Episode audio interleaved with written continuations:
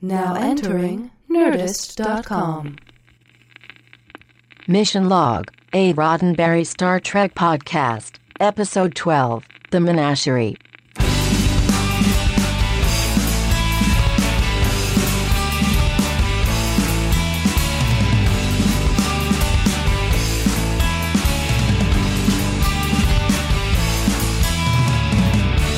Welcome, members of the Tribunal, to another episode of Mission Log, a Roddenberry Star Trek podcast. I'm Ken Ray.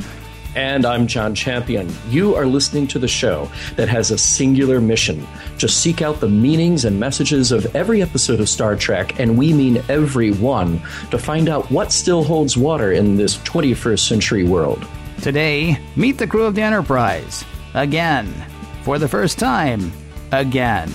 For the first time. Again. Today we're looking at Star Trek's only two-parter for the original series, and we're doing it in just one podcast episode. Spock freaks out and steals the Enterprise to take his old captain, Christopher Pike, to Starfleet's one and only forbidden planet, Talos 4. This is the Menagerie. Didn't we already meet the crew of the Enterprise again for the first time again? for the first time again. Uh, yeah, a few times. It's you know, I, I, I was thinking before we started this episode that what we should do is just record like you know ten minutes at the beginning, five minutes at the end, and just edit in episode one of the mission log into episode twelve of the mission log because that's kind of. I mean, I applaud the whole, you know, reduce, reuse, recycle thing. But if you've Yeah. seen The Cage, you've seen half of both of these episodes. That's very true. Yeah. Yeah. So I, I guess it's a little bit of uh, foreshadowing to our audience is that we- we're going to try to stay away from a lot of the specifics about the cage because we figure that the best thing that you can do is go back to episode one of the podcast, which is essentially going to be episode zero of Star Trek, and uh, watch the cage, listen to our podcast about the cage. Then you'll understand what that show is really all about. Then you can kind of come back to us, and uh, we're going to talk about the different aspects of the menagerie. What makes that one unique? I feel like we should send out a pamphlet with this episode.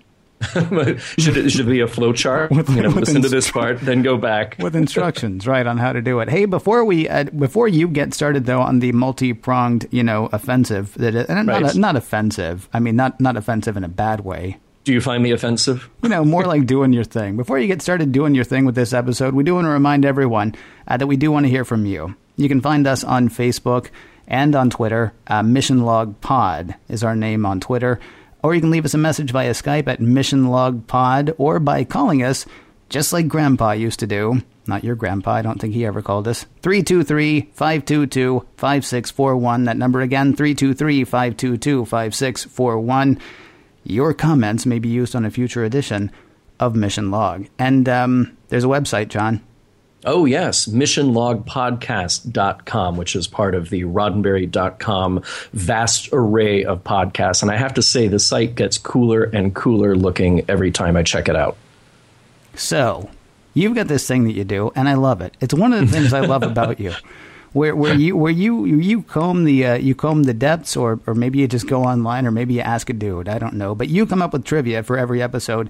Please tell me you have not let me down, and that there is trivia for the menagerie. If there's one thing in life that keeps me going, Ken, it's a desire to not let you down. Thank you. Um, and I do. I, I comb the internet. I also go to uh, a handful of books that are excellent sources about Star Trek. And every now and then we dip into the Roddenberry archives to uh, get the, the nitty gritty, the lowdown on Star Trek trivia. So, the first and most important thing to understand about the menagerie parts one and two, and we are covering parts one and two in this single podcast, is that the episodes, the combination of episodes, was created to fill a gap in the writing schedule. They had already produced uh, 15 or so shows here about mid season or mid production cycle, and they realized, hey, we are running out of scripts. We need to do something quick. And Gene Roddenberry, being as industrious as he was, the whole reduce, reuse, recycle thing, decided, aha, we can take the cage, which has never been seen before, chop up its pieces, and stretch that out into a two parter. Now, the wraparound, all of the courtroom intrigue that we'll get into with our story description, was originally written by John D.F. Black, and uh, he has sort of a, a, rocky history with Star Trek. He was around from the beginning, um, but the script that he turned in well, nobody liked it, or at least Gene Roddenberry didn't like it, and he completely and utterly rewrote it, just started from scratch. Now, Black actually complained to the Writers Guild, but he lost because this was a new script. Um, Black would show up again every now and then. He actually uh, worked on a couple episodes of the first season of Next Generation. But he is one of those figures, one of those names you don't hear often, uh, at least not as often as, say, Gene Roddenberry, Robert Justman when you're talking about the early creation of Star Trek. Now, here's an interesting bit of trivia. This was actually not the first time that Gene had considered reusing the cage. Um, would it blow your mind completely if I told you he thought about shooting new footage, like showing the crash of the Columbia, and releasing this theatrically? That's kind of a neat idea. It is. It's a weird idea. Yeah. I mean, because it would still be. I mean, unless unless it took a very, very, very long time to crash the Columbia, um, right. it would have been a short movie. Yeah, well, I think there would have been other scenes cut in as well. The issue was that they couldn't get Jeffrey Hunter back because by the time he had finished with Star Trek, mm-hmm. and of course he, he, passed away much, much too early in 1969. Yeah. Um, but at that time, he, he was a rising star, and the cost and the difficulty of getting him back would have been too much. But hey, you filmed the crash of the Columbia, you maybe put Talosians at home hanging out, and uh, then you can stretch out this episode into a full length feature. Um, but the question then would have been well, when do you release it? Did he had in mind releasing it before Star Trek went on the air?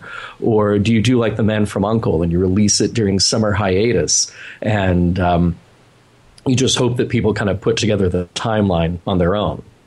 Well, I mean, it could just be another. Well, I guess it couldn't just be another adventure because it does take place on the Enterprise. Right. Yeah. Right. So it's not like like the whole thing they did with Battlestar Galactica, where it's like, oh, and here's this other thing that was happening during the Second Cylon War. Right. Yeah. Right. Huh. Um, couple other points. Uh, this episode actually has two director credits. So Marc Daniels directed The Menagerie, Robert Butler directed The Cage, and they are given single credits for parts one and two of The Menagerie, respectively. Um, Sean Kenney here steps in in the uh, Christopher Pike role because Jeffrey Hunter, like I said, they couldn't get him or they wouldn't be able to get him for this one. Mm-hmm. And um, this was actually produced right after another episode of Star Trek called Court Martial. Uh, but it's a good thing they didn't run in order because Star Trek would have just become its own Law and Order series at that point. It would have been all courtroom drama all the time. They're just on a spaceship. So. such a great idea. That's such a great yeah. idea. And they could have uh, like Raymond Burr yeah. guest every now and then. It's Perry Mason, right? And, uh, right, and, yeah. and for the defense, Oh no, for the prosecution, I guess it was Ham. What was his name? Uh, oh, never mind. Sorry, yeah. I'm, I'm, being bad. I shouldn't. I shouldn't do that. You know what we should do instead? What's that? Let's not talk about uh, Perry Mason for crying out loud. Let's talk about the menagerie. Just for listening today, you get not one, not two, but three episodes of Star Trek in one. Now, how much would you pay? And would your cost be as high as the toll that might be exacted from Spock?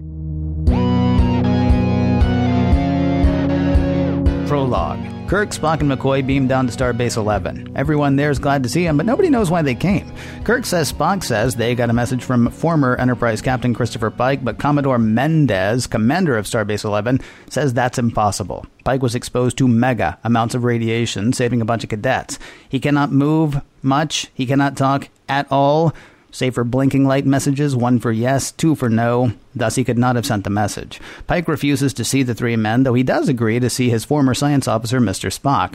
Spock tells Pike that he'll commit both mutiny and treason to take Pike somewhere that's only six days away. Pike beeps and blinks no, but Spock seems determined as we head to the opening credits. Act 1. Kirk is stymied. He insists on going over every record Starbase 11 has since if Spock says they got a message, they must have. Mendez tasks Computer Central with checking and rechecking since if Kirk says if Spock says it, it's good enough for Kirk, it's almost good enough for Mendez. Don't try to figure that sentence out, you'll hurt yourself. The checking and rechecking gives Spock time to get into Computer Central, where he's able to send fake messages to the Enterprise, including new flight instructions that will leave the Enterprise controlled by the computer. The whole time, Pike is blinking no. Kirk begins to wonder whether Spock is up to something. Maybe there was no message, though Bones says that's nuts. First of all, Spock's a Vulcan, and second, Spock is Spock. No way he lied. Still trying to get to the bottom of things, Kirk is given a super top secret briefing on Talos 4, a planet off limits to anyone in a big way, though one once visited by the Enterprise when it was commanded by Pike with Spock as science officer. Then a shock. Make that two of them. The practically immobile Pike has disappeared and the Enterprise has warped out of orbit without Kirk. Act 2. Away from Starbase 11, Spock orders radio silence. He also pays no heed to the small ship that's chasing the Enterprise. Bones is confused by the goings on, though Spock plays him a fake message of Kirk saying, It's all good. Meanwhile, the craft pursuing the Enterprise loses power. Turns out it's a shuttlecraft carrying Kirk and Mendez. Spock brings it aboard, then turns himself over to Bones to be detained. The charge is mutiny, Doctor. This does, however, not return control of the ship to the people, and onward they press to Talos IV. Act 3. With time to kill, they decide to convene a hearing on Mr. Spock's actions. Spock insists that it be a court martial instead, with Kirk, Mendez, and Pike sitting in judgment. And it's a serious trial, as Spock will be killed if they make it to Talos IV. Going there is the only crime in the Federation for which there is still a death penalty. Mendez demands, as part of the court martial, to know why Spock has done what he's done. This allows Spock to make public all of the goings on around the first trip to Talos 4. And so, everybody starts watching The Cage. Mendez wants to know how they have such great recordings since such recordings are not normally made. Spock won't tell him, but Pike confirms one blink yes, the recordings are legit.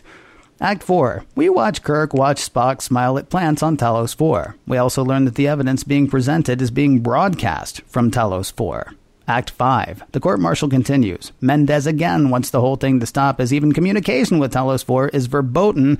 Never mind going there. Spock says they have no choice. They are now under control of the Keeper. And so we spend the bulk of part two of the menagerie watching the rest of the cage. We learn of the Talosian trick of mind control. We see Pike refight his fight on Rigel. We see him gain feelings for Vina to the point that Kirk thinks Pike's resolve was weakening all those years ago. Along the way, we also learn that the Talosians care about Pike. At the end of Act 7, the Talosians stop broadcasting the recordings to the Enterprise, and Kirk, Mendez, and Pike find Spock guilty. Act 8. With the Enterprise in orbit around Talos 4, the broadcasts resume. We watch the end of the cage with the crew of the Enterprise, with one major omission. A healthy looking Vina returns to the underground lair of the Talosians alone. Having seen the whole show, Kirk begins to argue for leniency for Spock to Mendez, who disappears before his eyes. He was an illusion the whole time, projected by the Talosians. They say Kirk's strength of will would have allowed him to regain control of the Enterprise at some point, and so the diversion of the court martial. Kirk says Spock should have told him, but Spock says one person facing the death penalty was plenty, thank you very much. Meanwhile, the real Mendez on Starbase 11 has seen the Talosian TV show. No punishment will be doled upon Spock. It's up to Kirk and Pike what to do at this point. Pike decides to live on Talos 4. And here's the money shot from the cage repurposed. The healthy looking Vina and a healthy looking Pike go underground to live happily ever after.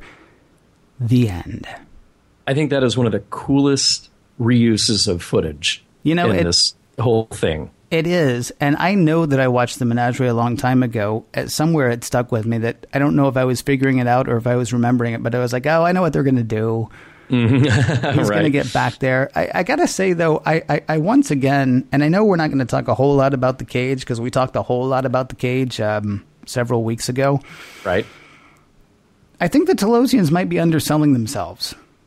How do you think? I think they might be selling themselves a tiny bit short because they are able somehow. Okay, so Kirk and Spock and Bones are on um, Starbase 11, which is really more a planet than a starbase, but we can talk about that another time if you want to.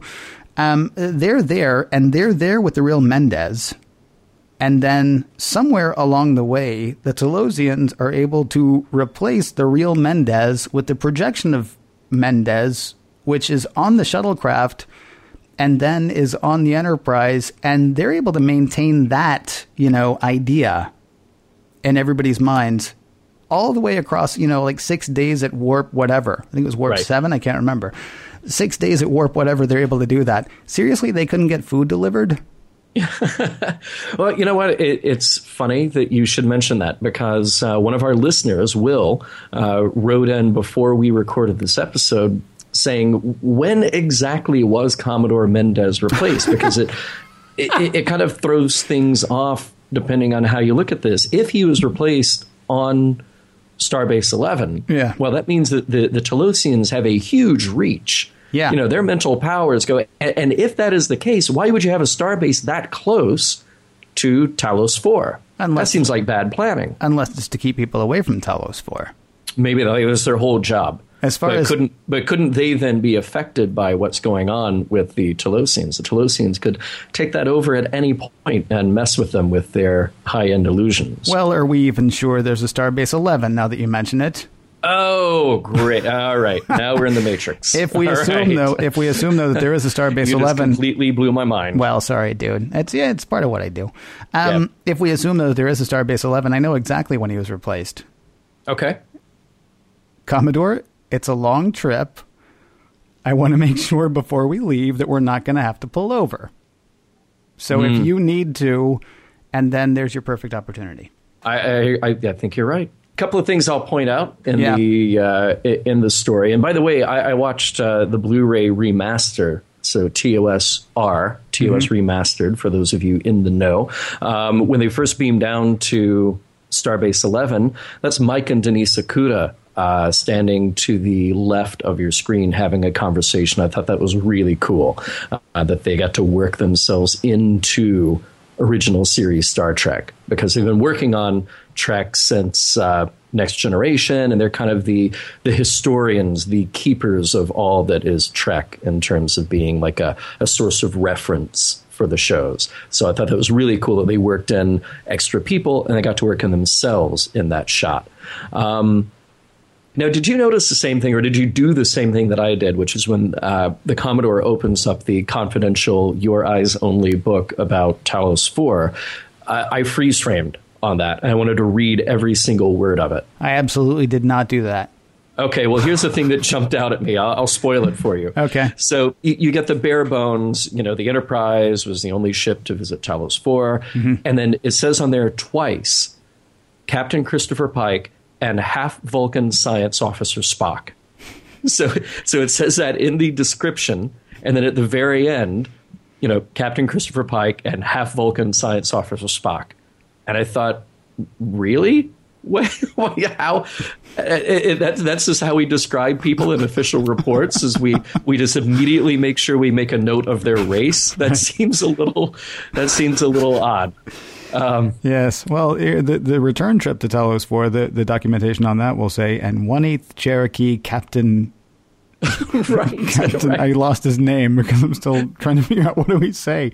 Yeah. Uh, sorry, Captain Kirk. One eighth. Yeah, one eighth Cherokee Captain Kirk, and there's also one sixty fourth Irish. yeah. You're right. it becomes like a family tree. It's like every every go. report's like 28 pages, although you know 23 of those are just everybody's lineage. Yeah, yeah. We're just actually we're going to take a blood sample and we're going to give you a whole DNA history on every single crew member. That, that'll be how we track people from now on. I'm sorry, that's awesome. So, hey, we get to see a shuttlecraft now, um, Yes. even though this episode was filmed a little later. Uh, so the, the shuttlecraft had made an appearance production wise before this, but now we finally get to see one, and they changed the name on that shuttle when it's coming from uh, Starbase 11 for the remastered edition. okay, So they had used the Galileo in the original production of this, but they went back and they used the Picasso. They uh, they gave it a new name and a new registration number. Uh, so now we get to see the shuttle. We would have seen it if things were running in production order, but now we get to see it again for the first time again. for the first Um, time. yeah, it, well, it makes no sense that the Enterprise's um, shuttlecraft would have been down there because Spock, Bones, and McCoy beamed down. Right. What do they send the shuttlecraft just in case? Exactly. So it makes sense that it would be the Starbase 11 shuttlecraft. And uh, you know, just from a, a, a kind of a the point of view that we have is very unique because we watched The Cage first, and now that Star Trek is behind us in terms of being produced and aired, and everybody knows about The Cage. Um, I thought it was really cool to revisit that episode and notice all the differences again of The Cage, the pilot, and then Star Trek we know and love, because there's a real palpable difference in that that earnestness of Captain Pike's crew. Yeah. And the kind of more relaxed approach that we get with Kirk and with his crew. The pacing feels very different. But then the thing that I thought is that if you were a TV viewer in 1966 and this episode aired and you didn't know anything about the production history of Star Trek and you knew nothing about the cage, this had the potential to absolutely blow your mind. Yeah. You Well, know? Yes and no. I mean, not as much. Not as much as for the people who saw it for the first time. See, that's weird because we talk about well, you know, Gene Roddenberry used to show this, you know, when he was traveling, and then it was aired for the first time in what was it, eighty seven or eighty eight on television. Right, right. But It when is- Gene was traveling around, you know, he, he maybe hit a couple of conventions, but I don't think it really picked up steam until the 70s But I mean, it's was out showing. but it was actually almost completely shown. There are very few parts. I mean, with us having just watched it a few weeks ago for the for you know for for this show, Mm-hmm. there are very few parts that are missing. And We don't get Yeoman Colt being as ditzy on the bridge Right, right. at the beginning and at the end of the episode. Those two things we don't get.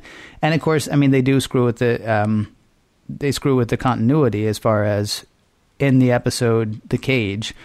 Uh, Christopher Pike actually watches the healthy Vina and the healthy Christopher Pike go down um, below uh, the surface of Talos Four. So he knows that she's going to be happy because she's in love with him, and he's actually okay with you know this image of him going down there to live forever with her because he did have feelings for her, and you know he wants her to be okay and wants her to be happy. Yeah, yeah. I mean, aside from those three things, though, I mean, it's practically the entire episode. We get the whole thing with number one. We don't get the part about him saying, um, "I'm not used to having a woman on the bridge." Well, you understand number one. It's it's not the same. Right, right. Um, but we do still get Spock going, "The women," which is still Yeah, just yeah. a fantastic line. It's great to see that again. It was Yeah. weird to me, though. I will say this: it was weird to me that they left the part with Spock smiling about the plants making noise. yeah, I thought that was a little odd too, because it, it's really out of place. Well, I mean, it's neat that it shows how different alien worlds can be. right. I mean, that is a neat part of it. But then Spock smiling at that, yeah, it just seemed like, yeah, Yeah. Apparently, well, which is strange because you have a line in there. Uh, you know, McCoy keeps making a case for Spock being incapable of lying and having repressed his emotions so far that, that the human side is practically gone. Cut to a giggly Spock holding blue leaves. He's know? not he's not giggly. well, he, he's he's awfully smiley about it. He is very smiley about it. Yeah, blue leaves make him happy. but but here's the thing. So, uh, but uh, think about put yourself in the position of a Star Trek fan in 1966, and you've watched 10 episodes of this so far, um, and uh, starting with the Man Trap, and, and then you're hit with this. And you go, wow, I- I- imagining that you knew nothing about the cage up until this point. And Right. you go, wow, this show just showed me its entire like alternate origin story. Mm-hmm. You know, we, we're going back 13 years. We're seeing this captain we never heard of before, and, and I think that is a really cool kind of daring way to do TV that really you only see now.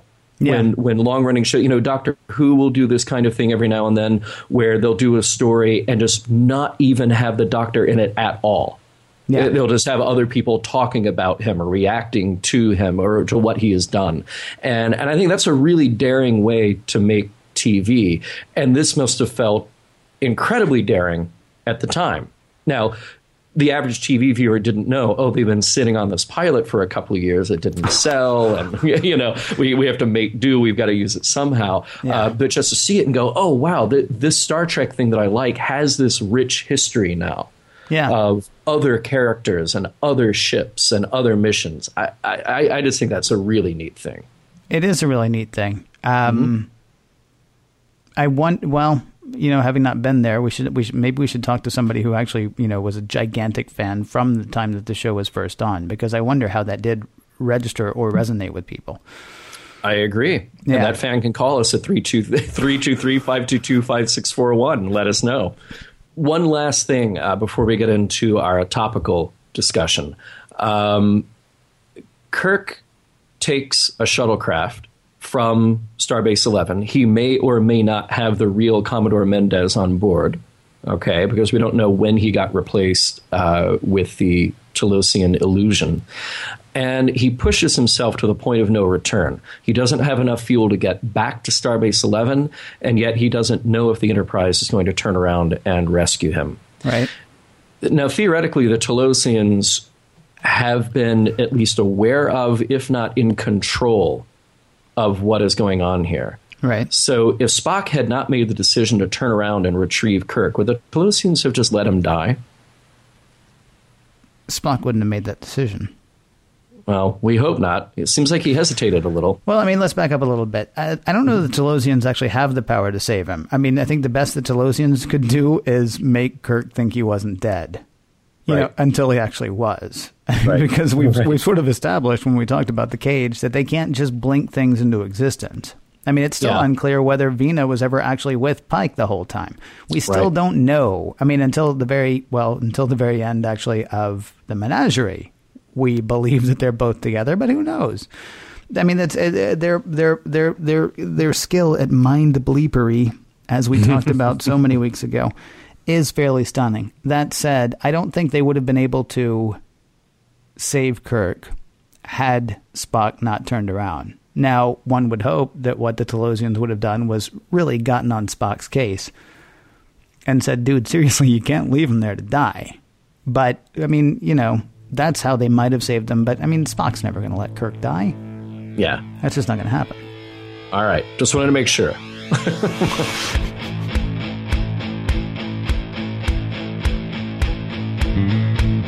It's fun to watch Star Trek with the characters from Star Trek, but did we all see the same thing in the episode?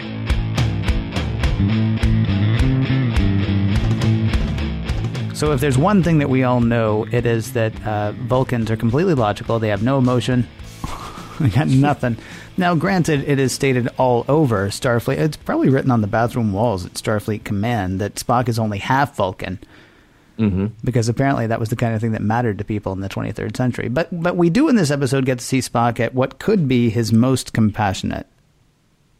It raises an interesting question, though. There, well, I mean, th- this whole episode, it seems to me, correct me if I'm wrong, is about loyalty. And so, I guess if we're talking about Spock, is his sense of loyalty um, misplaced here?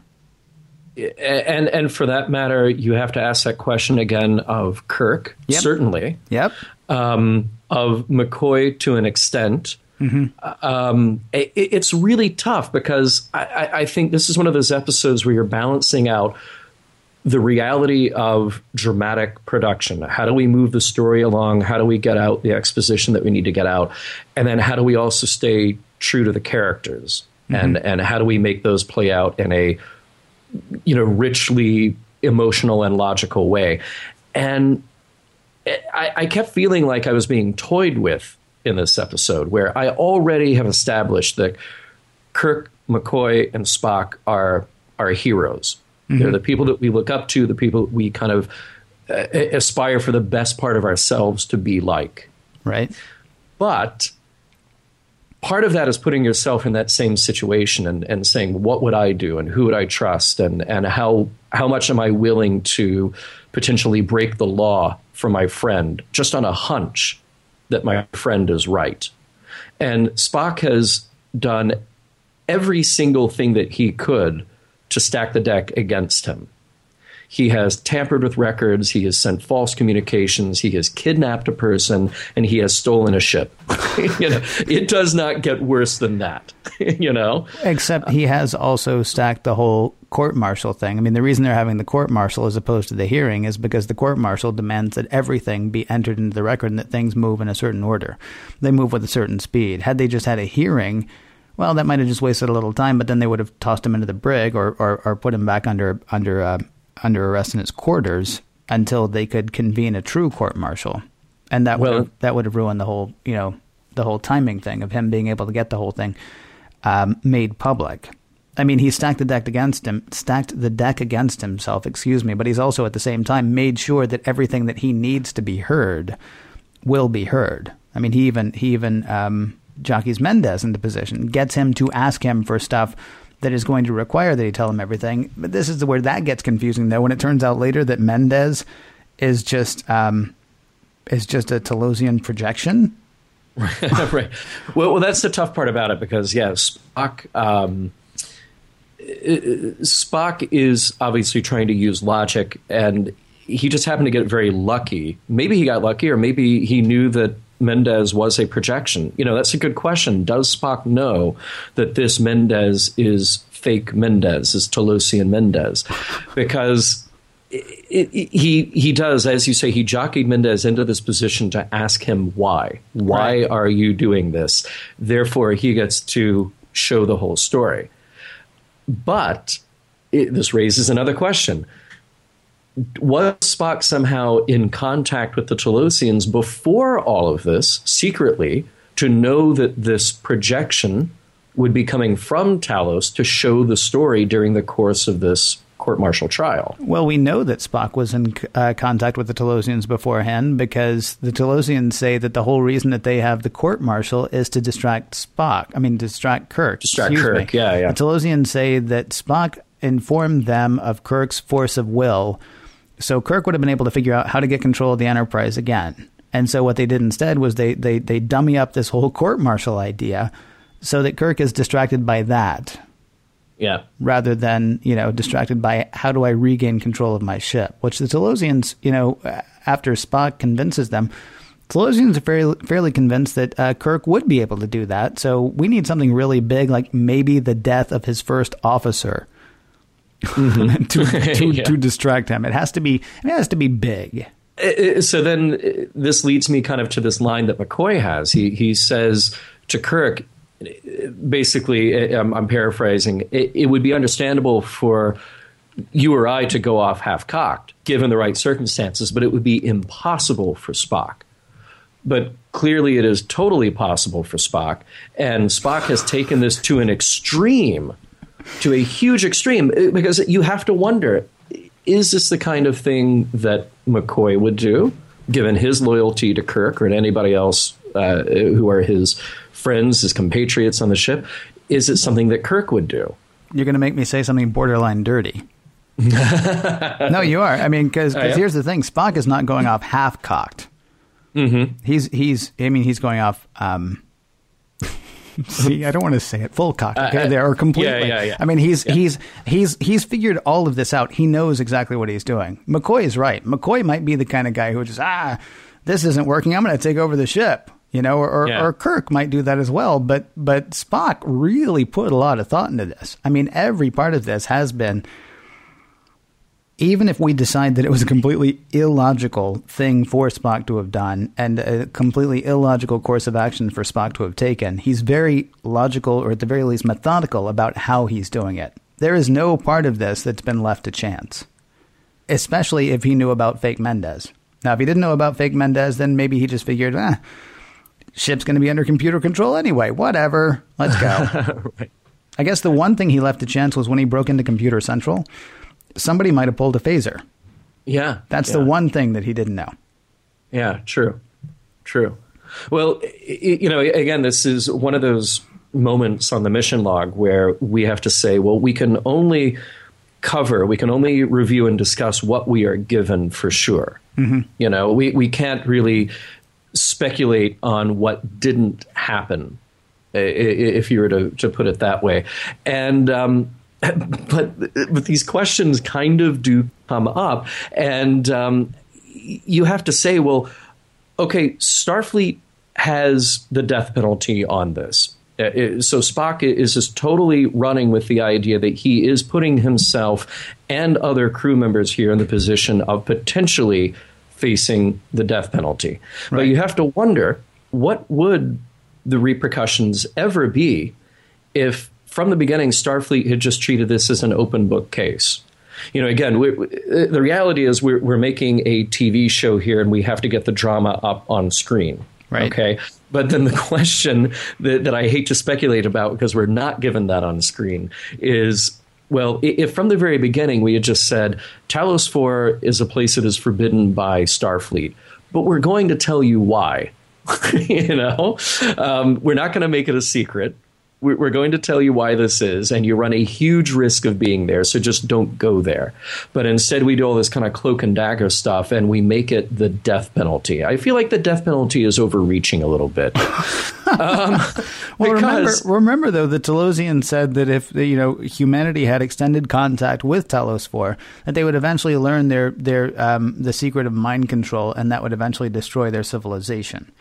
Now, it may take a while yeah, yeah. But I mean, the death penalty, the de- the death penalty did seem a little excessive. At yeah. the same time, I don't think you can leave it like an open thing because, as we talked about before, uh, if mind control like this is something that somebody else can learn, it's just like going back to Miri. So there's this horrible contagion that if the Romulans had stumbled across it, or if the uh, Klingons mm-hmm. had stumbled across it, or if just some ne'er do well like Harry Mudd had stumbled across it. Now, Harry Mudd doesn't have the patience, I don't think, right. to uh, to to to really learn the mind control of Talos Four. Uh, but the Romulans and the Klingons got nothing but time. So yeah. I mean, making it completely off limits and not saying why may actually make sense. It was surprising to hear though that it was a death penalty offense. Yeah, it still doesn't prevent anybody else from going there, which you know could be trouble down the road. And and, and, hey, you know what? Here's the thing. because on an individual basis, maybe it's not such a bad thing. If hey, if you want to walk right into this trap, then go right ahead. You can just step right into this trap that's waiting for you. Um, yeah. But we're not going to send anybody from Starfleet to rescue you uh, and and bring you back because it is too dangerous. You know what I'm thinking? Here's a new place to move all of those prisoners from uh, the Tantalus colony and uh-huh. Dagger of the Mind. Interesting. Mm-hmm. You know what I was thinking? I was thinking What's that that, um, that uh, Talos Four missed a bet by not opening itself up as a retirement community. right. Because yes. nobody wants to sit yeah. around and well, I guess some people do want to sit around and watch TV in their in their in their in their uh, later years, but I assume that a lot of people do that because you know they don't really have the get up and go, you know, literally and figuratively to climb mountains or or or, or, or sail the seas. But mm-hmm. you know, relax enjoy right. a leisurely retirement on Talos 4 where you can do whatever the heck you want. And then, right. you know, and then the Federation would probably be more than happy to keep bringing them food and machines and all the stuff they might ever need if they go ahead and take care of their their tired and elderly. Well, uh, so I'm glad that I'm glad that you brought that up though, because I mean we're kind of saying that in a joking way, but the the one thing that I was thinking in a serious way about this is mm-hmm. that uh, uh all right, we, we have something that is very serious going on here, and that is that Pike has been disabled almost beyond any function. He can answer yes or no, and he can move. A well, tiny, a not, tiny bit. Yeah, just a tiny, tiny bit. Right. But he can't do anything else. And in reality, we have people around us, all you know, everywhere in the world, who are invalids who are severely disabled, who have, you know, some just purely from a, a psychological or a mental process are shut out, right. uh, as they say, who, who cannot converse or, or interact. And I wondered, as I was watching this, I was thinking, well, even more realistically, you know, we have a certain obligation as human beings to these other human beings who are facing that if we were to get to a point where where you could do this, where where you can use sort of um, obviously not not a Talosian sort of uh, uh, telekinetic or telepathic version of projecting this, but let's say you can hook up a brain to an electronic simulation. Oh, and suddenly this. this. sounds like a good idea to you. Oh, when I'm signing with Dr. Roger Korby, I you're knew all it like, come to that. Well, how can it not? I mean, you're all like, "Oh, this is a terrible thing. Would you want to do this?" It's a slippery slope, my friend. Well, I still think that though. I, am really, I'm really torn. I'm really torn about it because I, I, I, do wonder. Eh, you know, again, if you present this false reality, mm-hmm. um, whether you want it or not, and you have to assume that people who are shut out like this, who are maybe not asking for that procedure, that process. Is it right? Is it valid to to do that just because we can? Because we on the outside think it's better, and that leads me to this other question that I have here. We see a very different Christopher Pike in the cage than we do in the menagerie, and I don't just mean physically. I mean that the Pike in the cage fights tooth and nail against this idea of being captive, even if it is benevolent captivity, as the Talosians say. Mm-hmm. And he says, We would rather die than be in a cage. But now the circumstances changed. So the extenuating circumstance now is that he's been a horrible accident. He's confined to a wheelchair. He cannot communicate at all. So, do our circumstances affect so greatly our judgment now about what is right and wrong? Well, what is right and wrong for us individually? I mean, I don't think Pike would ever say, you know, what would be great is if we just captured a bunch of people and shoved them into this cage.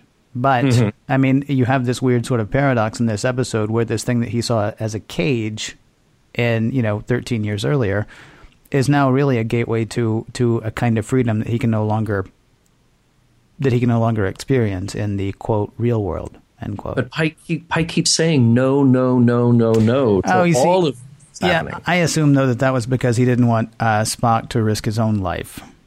They didn't okay. want Spock to risk the Enterprise and risk, you know, because Spock ends up risking uh, Kirk's career as well as his own life and certainly his own career. So my assumption was that Pike was being a bit altruistic there and saying, "No, no, I don't want this for you."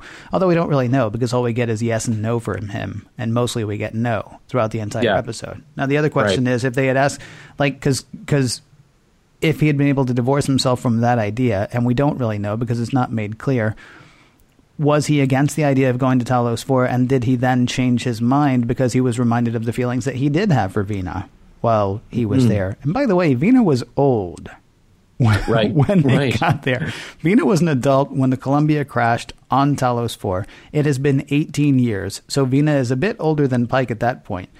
It has now been 13 years since the last time we were on Talos 4, do we even know that Vina is still there, or are they now projecting for Pike the idea that he and Vina live happily ever after, where she's actually gone on to her great reward maybe five or ten years ago? That is an excellent question. It is the uh, Matrix. you were right. It is. It is. Yeah. It is a. It is a different version of the Matrix. And then the question becomes, well, what do the Talosians get out of it? Because oh, TV, dude, TV. Are you kidding me? this has been honestly, I, I got to figure that the Menagerie has been the best miniseries the Talosians have seen, probably since the Enterprise last left. I mean, this has got to be what the Talosians get out of it is is is a whole new programming director. There's remember, the Talosians wanted more than that, though. They, they, they took the humans up to the surface yeah. to say, well, we also need you for our machinery, our agriculture, to build a civilization. Okay. And Pike is in no position to do that. But you're forgetting the. Um, uh, I hate to keep, I hate to use the word altruism again, just because I've already used it once. But mm-hmm. I mean, use it again. Go ahead. Okay, you're you're forgetting the sort of altruistic nature of the Talosians at the end of the episode when they realize how much humans hate to be in a cage, even if it's a good cage. I mean, mm-hmm. when they realize that putting them in the cage is sort of against their will, they'd rather kill themselves and anybody else around them than be, you know, a slave, basically. Then they decide, okay, well, we can't use humans, and the problem is you guys were the best, so we're just going to die now.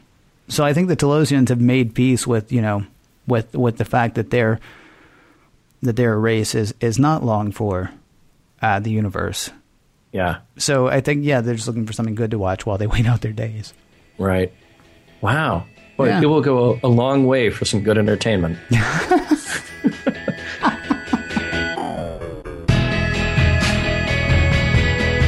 Are there messages and morals in the episode we watched, or were they all in the episode that Kirk watched? And, whichever episode they were in, do they stand up today? So at the end of every mission log, we like to present some questions to each other to see what we got out of the episode. So the first thing I'll ask you, Ken, is does this show, as a show, as a piece of entertainment, as a production, does it hold up? Mm, really tough question, honestly. I mean, if you've been watching it the way we've been watching it, it might be a little soon. You mm-hmm. know, I, I might actually suggest that people, if they weren't doing this along with us, maybe hold this till next season. Maybe watch the rest of uh, season one and then come back because while I don't think it's bad and while it is neat and potentially mind blowing, as you say that you know people are getting this whole new look at Star Trek in the middle of Star Trek, Mm-hmm. um, that's kind of fun. And so, and that way it kind of holds up. At the same time, eh, there there there are too many there there are a lot of logic problems here. I know that what Spock did was, you know, loyalty for Pike and that everything ended up being okay, but really Spock needs to be drummed out of Starfleet because Yeah. he really just kind of Yeah. took far too much on himself. Now that said, that that doesn't that doesn't jibe with the message. I mean, you know, if we're talking about loyalty, if we're talking about, you know, respect for people, if we're talking about, you know, eh, doing your best for people around you, then it, it wouldn't really work out to say, okay, but seriously, you're out of Starfleet. so, Right. so, I mean, if, if you try to look at it logically, which you, of course you want to do because you're talking about a Vulcan for crying out loud. If you try to look at it logically, it doesn't really work. But if you just want to look at it as, you know, an examination of loyalty, um, an examination of character, certainly, because we do get a lot more about Spock in this episode. I mean, he is not, even though he's presented as humorless, he often, you know, pokes at, at Bones and he often, you know, seems, you know, uh, kind of amused by the discomfort experienced by Kirk. Um, while he's presented as emotionless, we get it in this in this episode that he's not. I'm going to step out of the timeline for a second. One of the most famous lines of Spock, both from the TV shows and the movies, is uh, the needs of the many outweigh the needs of the few or the one. For some reason, in this one, he chooses the needs of the one outweigh the Right. needs of the one, and Right. that's that's a level of humanity uh, that that that's more than half human. It seems to me, and so logically, it doesn't work. But yes, I think it works. What about you? Okay. Well, I, I'm going to go a little further than you did. I, I, I think that the show stands up really well just a, as a production because here's the thing. I, I guess I'm putting on my my producer hat for this. You know, I'm looking at it from a production uh, standpoint, and I go, you know what? Of all the lousy clip shows that have ever been made, every every sitcom gets to that point where they have to bust out the clip show. I think this is the granddaddy of them all, and this does it better than probably any other clip show possibly has done it. Um, Well, if this were the- actually a clip show, I'd agree with you. But this is more like a Russian nesting doll of a TV show, right? right, right. I mean, you've got this show, but then you open it up. Oh, look, there's another show. Yeah, right, right, right. Uh, so I, I think it's done very well, and I think Yeah. the the drama is good and solid, and I think it does give us a lot to ponder about Spock. Now we may go nuts if we try to ponder that to the point of well, how well does this fit in with the rest of Spock that we know? But we, we really are driving home that. Uh, that core of humanity that he has, that Yeah. he will go that far for his friend. And again, we don't want to step out of the timeline too much, but that has big payoff later on, you know. Um, so I think that's really interesting stuff to ponder about Spock, and I, I, I think that just seeing the alternate enterprise here, Pike's enterprise, is fascinating for a fan.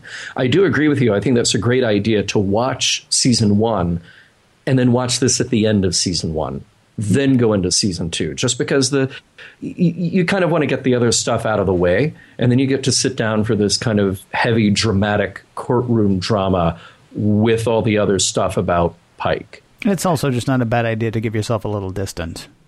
Mm-hmm. You know, I mean, because seriously, you have just watched most of these two episodes about nine or ten episodes ago. yeah right Yeah. right so uh, but the, I, this is the toughest question though does this have a message Not one that works exactly. I mean, again, it goes back to the whole logic thing.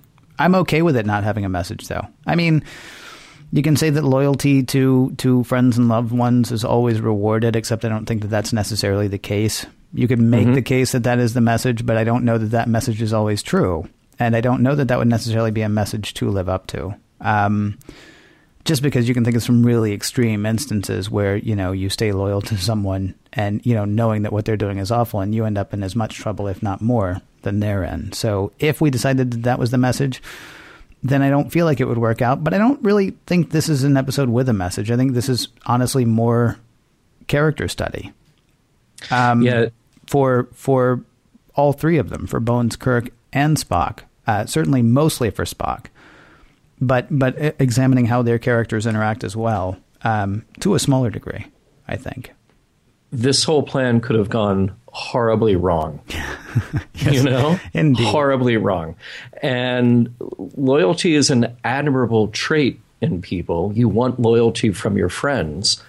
Um, and you want to be loyal to your friends because uh, that does it, it, benefits you it benefits your, your friends it, it, benefits the way that kind of our our social interactions and our society is built right but but you have to inject a certain amount of logic and transparency in that um, or, or, else you you can run this huge risk of um, uh, well, in this case, death. But you know, maybe that's not the thing we're looking out for in real life. But but certainly, you run this risk of, of having all of that backfire horrifically.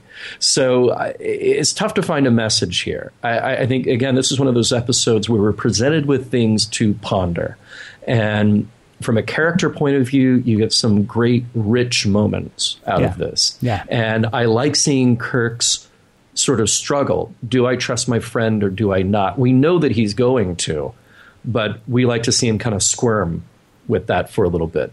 Um, and we like seeing McCoy kind of blow up at that a few times. Um, but yeah, I'm, I'm not really finding a message here, which unfortunately, if we ask the question, well, does a message hold up? Well, we can't really say that it holds up if there's not really a solid message to hang your hat on with this one. Right. But I mean, You as know? you said, the production does hold up. Yeah, I, mean- I, I do think it does. Yeah. Yeah, yeah. All right. Well, cool as I think you are, John, you're not the end all be all, and neither am I. Maybe somebody out there heard a message that we missed in the menagerie. If you did, please send it to us. We would love to hear from you. You can hit us up on our Facebook page. You can contact us on Twitter at Mission Log Pod is our name there, at Mission Log Pod. You can leave us a message on Skype. Mission Log Pod is the name on Skype, or you can call us 323 522 5641. Your comments may be used on a future edition of the Mission Log. Next week's mission Kirk narrowly escapes murder at the hands of an actor in The Conscience of the King.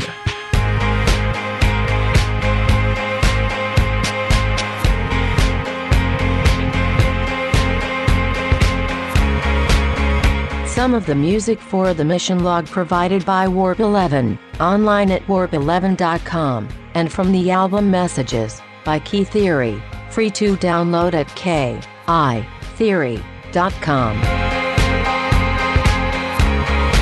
And now, if you'll excuse me, I'm going to go arrange an episode of Mission Log that features the host listening to an episode of Mission Log. Should be trippy. and transmission.